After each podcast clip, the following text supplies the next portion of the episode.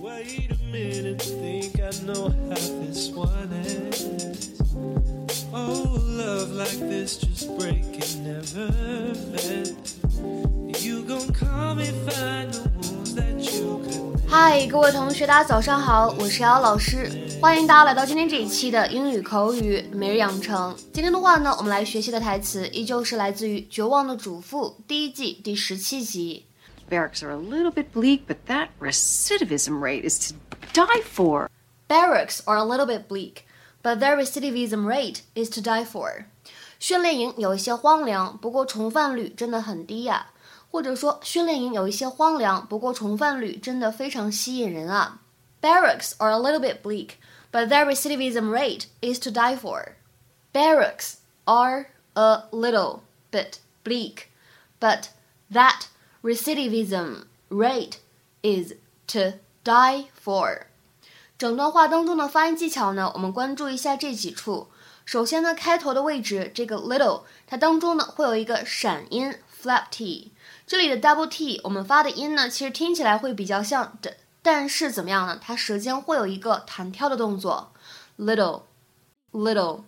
然后呢，再来看一下第二个地方 bit bleak，在这里呢有一个不完全失去爆破 bit bleak。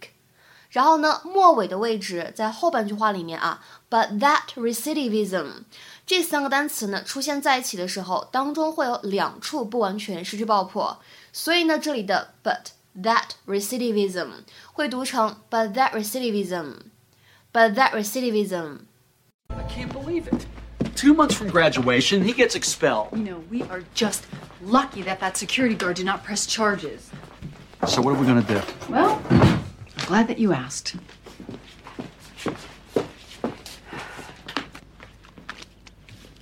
What are these? They're brochures for youth detention centers.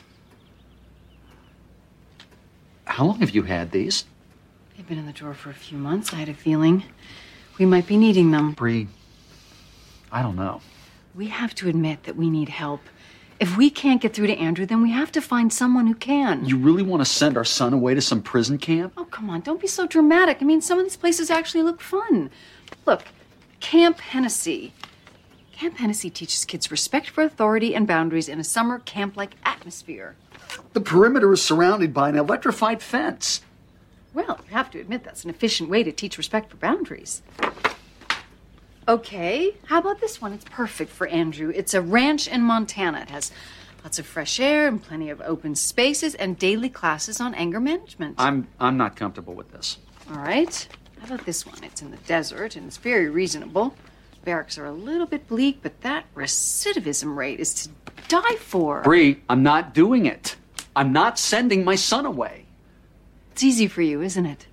You're not the one he's openly rude to. You're not the one he challenges every day. You're not the one he hates. I'll talk to him, all right? I'll sit him down for a little old fashioned heart to heart. You talk to him all you want. I'm gonna check out the place with the electrified fence.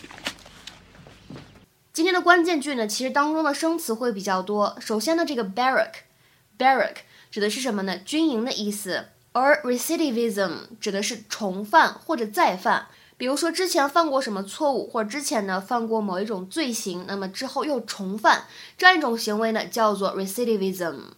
还有这个单词叫做 bleak，它呢是一个形容词，表示的是荒凉的、偏僻的这样的含义。那我们今天的话呢，重点来学习这样一个表达，叫做 something is to die for。这样一个短语呢，它的字面的意思是某个事情呢值得你去死。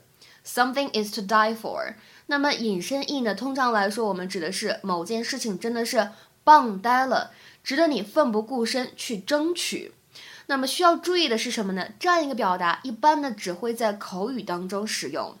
我们下面呢来看一下它的英文解释。If you think something is to die for, you really want it, and you would do anything to get it。或者呢更简单一点的释义，我们来看一下：Something is extremely attractive, enjoyable or desirable。下面呢我们来看一些例子。第一个，She was wearing a dress to die for。她穿着一条美哭了的连衣裙。She was wearing a dress to die for。第二个例子，The food you cooked was to die for。你做的饭也太好吃了吧 The food you cooked was to die for。再比如说最后一个例子，She has a figure to die for。她的身材简直是迷死人不偿命啊。 She has a figure to die for。那么今天的话呢，请各位同学尝试翻译下面的句子，并留言在文章的留言区。We had a beautiful room at the hotel, and the service was to die for. We had a beautiful room at the hotel, and the service was to die for.